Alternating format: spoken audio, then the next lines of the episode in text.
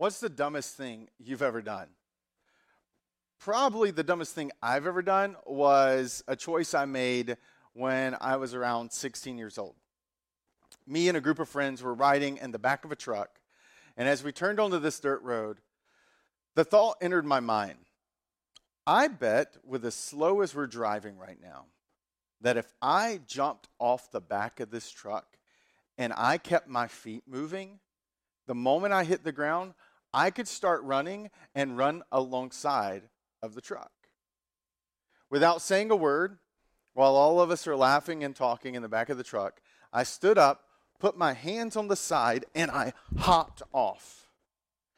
As I went flying through the air, I started running my feet like some cartoon character, fully expecting that in the moment when I hit the ground and started running, that I maybe could even pass the truck.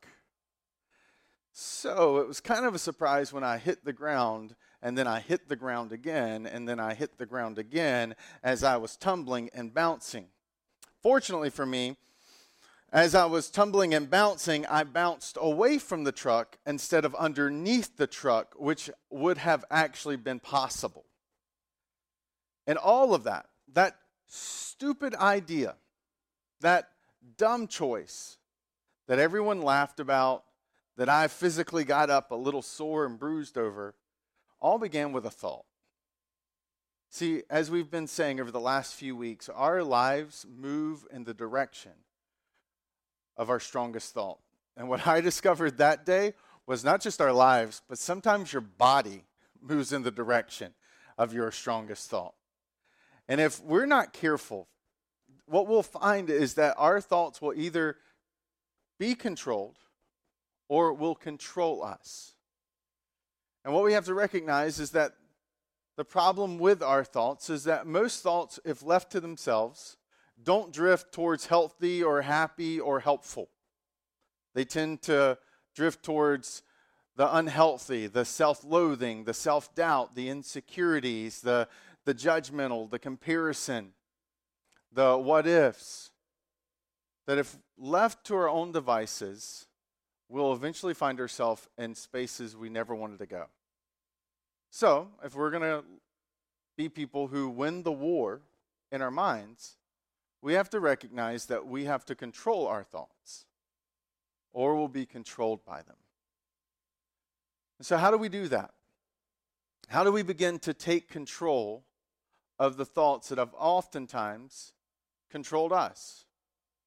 To answer that question, I want to look at just a simple passage in a letter written to the church in Philippi almost 2,000 years ago by the church's founding pastor, kind of founding um, missionary who rolled into the area and, and in the process planted and established and started the first church in Europe at the time. He loves this church. Paul has an, a special affinity towards the church in Philippi. And, and this shows up in the letter that he writes to them after he leaves. Now, one of the things that's interesting to know about Philippi is Philippi was a unique city it stood out in the Roman Empire, and that its history, which I won't get into right now, um, allowed it to be distinctly Roman. If you were to travel the countryside of the Eurasian area where it was located, you would find a lot of cultural influences in the different cities and villages that you went into in the first century. But if you walked into Philippi, it was like walking into Rome itself. Philippi was different because the people there thought differently. And it's on this backdrop that Paul infuses so much into his letter, understanding how unique they were and how unique they thought about themselves and their citizenship in the Roman Empire at the time. So it's not a surprise towards the end of the letter that Paul turns to the thought life, which he frequently does in many of his letters, and gives them these following words. He says, Finally, brothers and sisters, whatever is true, whatever is noble, whatever is right, whatever is pure, whatever is lovely, whatever is admirable, if anything is excellent or praiseworthy, think about such things. Paul is establishing a profound and insightful practice for them, one that can be easily missed if we just skim over it. over the last few weeks in our household, we've had this ongoing issue. See, about three weeks ago, four weeks ago, um, my wife got a phone call. She picked up the phone call, and it was a health insurance company looking for Tammy. My wife said, I'm sorry, you have the wrong number. Tammy doesn't live here, and I'm not Tammy.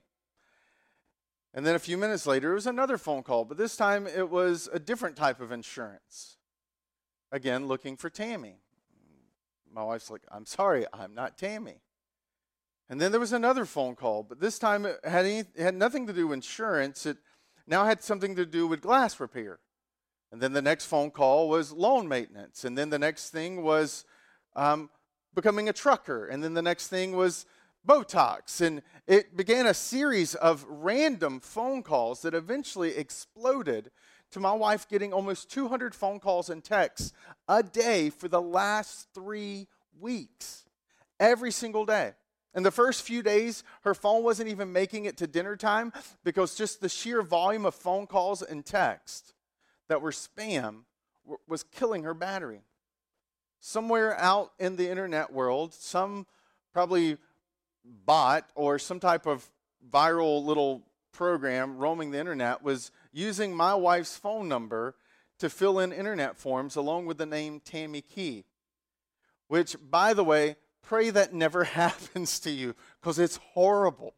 There's nothing you can do. And so I started looking into it to discover there was nothing we could do until I found an app.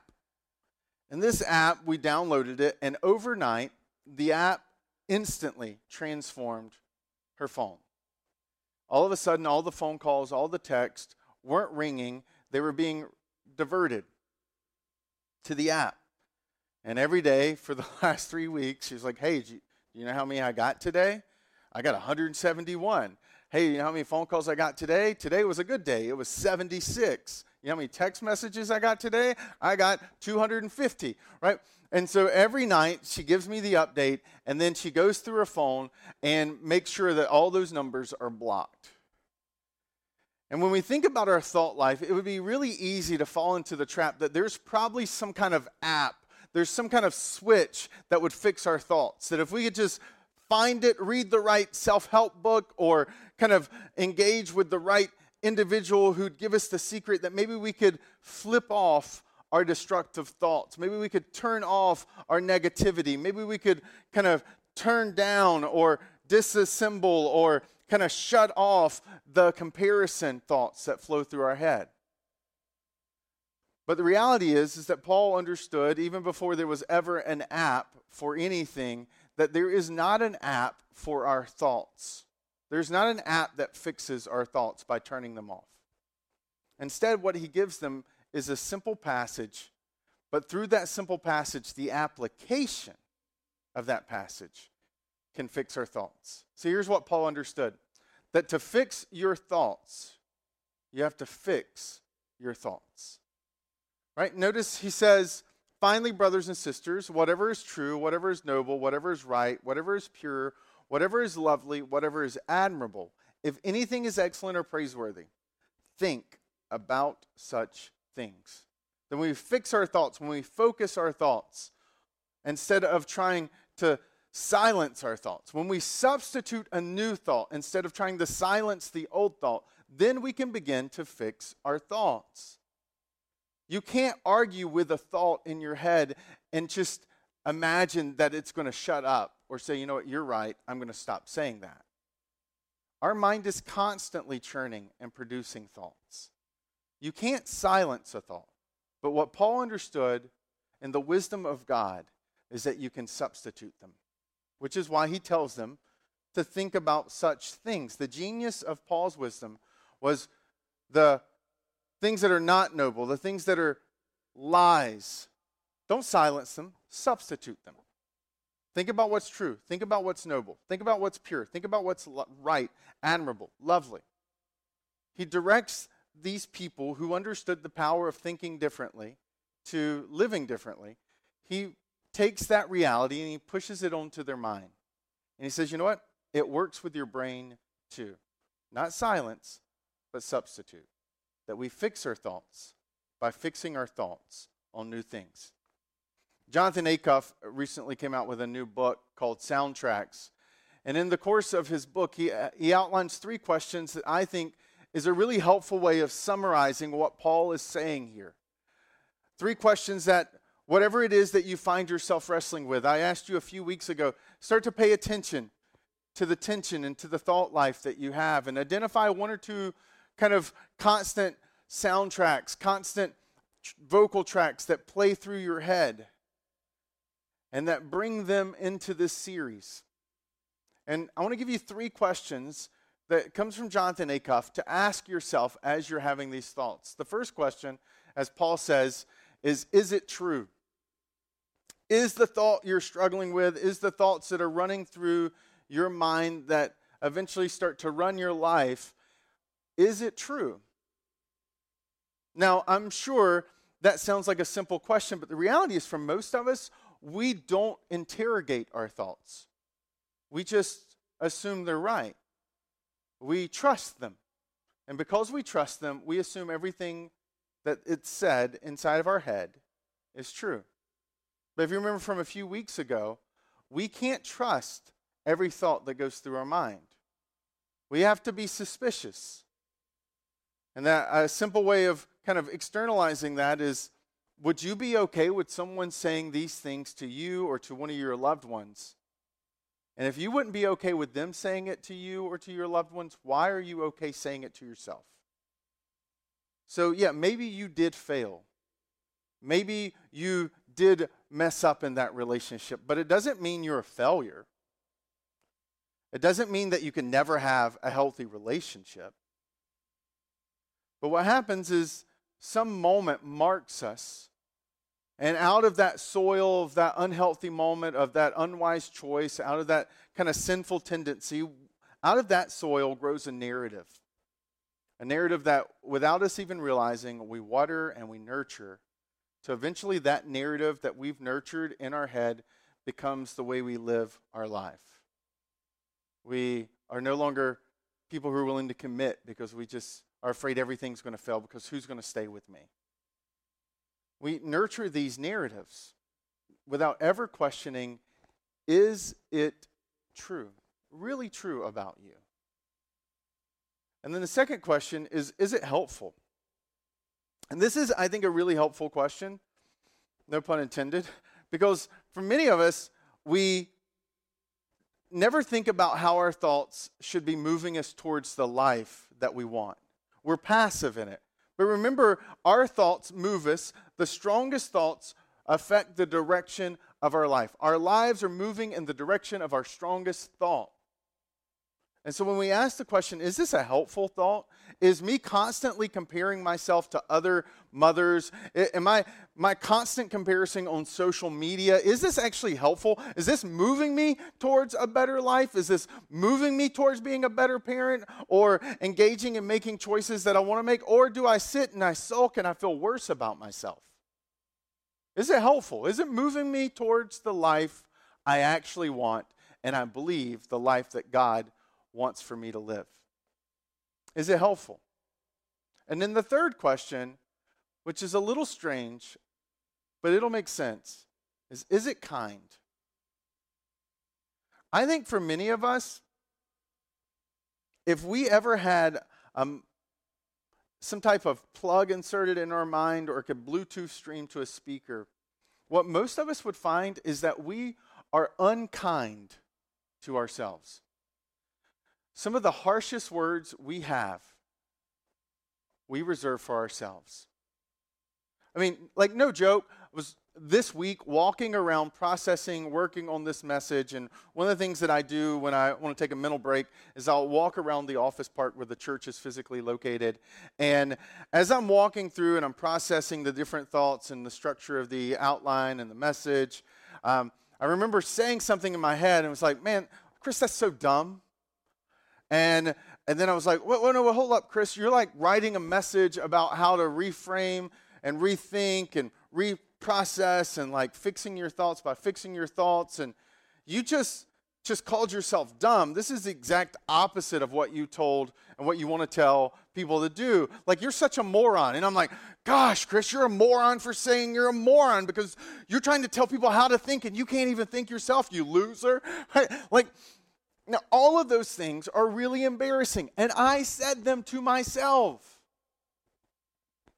I would never let someone say that to my daughter or my wife or my son. I would never let someone walk up to the street and say that to me. And yet I was saying it to myself as I'm walking along processing, like, oh, that's such a dumb thought, moron. and that's why I said, is it kind? Is it actually generous to you? Or do you hold yourself to a standard that doesn't allow you to move forward because it paralyzes you and the pain of feeling like you're not enough? Are you your harshest critic? Here's a good test for the thought that maybe runs through your mind. If you told your friend, if you called them up every single day for the next week to tell them the thought you've been thinking about you, but instead you're telling them the thought you have about them. It's now it's not it's not a thought about you anymore. It's a thought you're going to project on them. If you called your friend every single day for a week and said those thoughts to them about them, would you still have a friend at the end of the week? And if not, it's probably not very kind.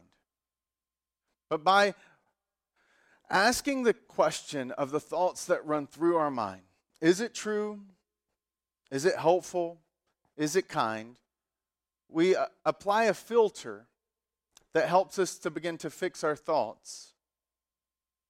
And by taking Paul's admonition, not just recognizing but replacing with true, with helpful, with kind thoughts, then we can start to fix our thoughts on better things. You see, these questions are meant just to be a filter to allow you to decide what gets to go through. And maybe for some of us, maybe this filter doesn't really allow a lot to come through at all. And and for that, maybe you need to begin to fix your thoughts on some new thoughts, ones that aren't necessarily present in your mind yet. And to do so, we want to help you win that war by a new resource that we've been working on. It's a resource that is inside of the app right now. It's a resource that has three different resources that the church, that Christians for the last 2,000 years have used to fix their thoughts by fixing their thoughts on these three things. Inside the app, um, you'll see this icon called Thought Life. And this week in the email, we'll send you uh, a link to a page that has access to all five of these topics that we've picked to begin this resource called Thought Life if you don't have access to the app. If you've never downloaded the app, this is a perfect time. Encounterchurch.com forward slash app. And what you'll find inside, if you click on this icon, is it'll take you to a page that has three different tools the church has used throughout church history to foster and to fix its thoughts. The first is what's called biblical meditation. You'll notice, for example, this is the site for our anxiety topic. And the first thing on this page around anxiety is a passage from 1 Peter 5 7 that says, Cast all your anxiety on him because he cares for you. Throughout um, church history, there has been a discipline called biblical meditation. Meditation is a popular word right now. It's synonymous with mindfulness, that also is really popular. But the difference you have to understand around biblical meditation is that biblical meditation has been around for thousands of years. You can find the word um, in the writings of David in the book of Psalms. The idea of biblical meditation is different than what is typically seen as uh, meditations used today. It's usually the Eastern version. And the Eastern version of meditation is marked by emptying your mind, breathing exercises, and clearing your brain, which doesn't work. Because if you're telling yourself to have thoughts about nothing, you're still having a thought about you thinking about nothing.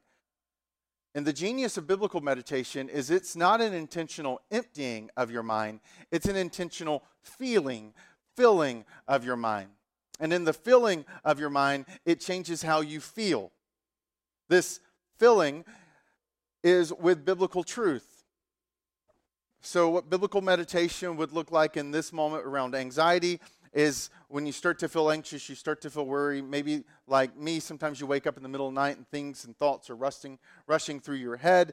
Um, I will pull this truth up and say, God, thank you for the invitation to cast all my anxiety on you because you care for me. God, thank you that you care about my cares. I give them to you. And sometimes, even at two in the morning, when my brain is rushing and running through so many things I'm anxious about, I'll physically lift my arms up into the air as if I'm lifting up my anxiety to Him. And in that moment, I say, God, thank you that you care. Here are my cares. I trust you to hold them until I awake in the morning. God, thank you that you care about what I care about, but that your arms are not held down by the things that hold me down. And just by kind of intentionally filling my mind with that and going over this verse in my head, that biblical meditation, what I find often is it starts to fix my thoughts by fixing my thoughts on biblical truth. Another feature inside of the guided prayer, uh, inside of the thought life, is guided prayer. Prayer has been one of those other tools the church has used to fix their thoughts by fixing their thoughts. And the guided prayer is a three to five minute prayer um, embedded inside the page for these five different areas. And it takes the passage that is the biblical meditation passage, and I lead you through a prayer around that passage to help fix your thoughts on that passage. And it's designed to be kind of something to to exhale and to inhale and to kind of un, unwind and unspool our mind and to fix our thoughts on something new. And then the final thing inside of the thought life page is a song tied to whatever that particular topic is. You see, the, in the Judeo Christian historical development of thought, songs have been powerful tools to shape our thinking. In fact, the book of Psalms is a book of songs. That's where the word psalm comes from. It's song in the Hebrew language. It's this idea of I'm going to intentionally, with my words, sing words to replace the inner kind of dialogue that I'm having right now.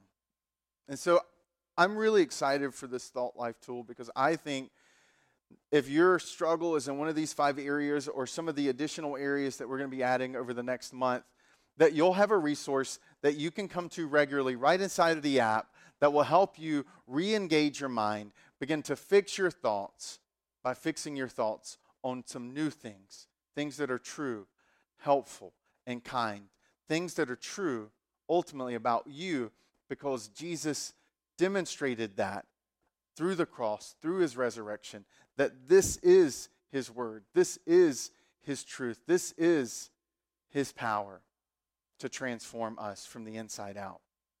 And that by fixing our thoughts on these things, we can begin to win the war in our mind. And over time, begin to see the world through his eyes, through his truth, and ultimately to begin to treat and to experience what Jesus called and invited us to in following him that transformed, grace filled life that affects every portion of our life, including our thought life. And in the process, ultimately, allowing us to begin to win the war in our minds.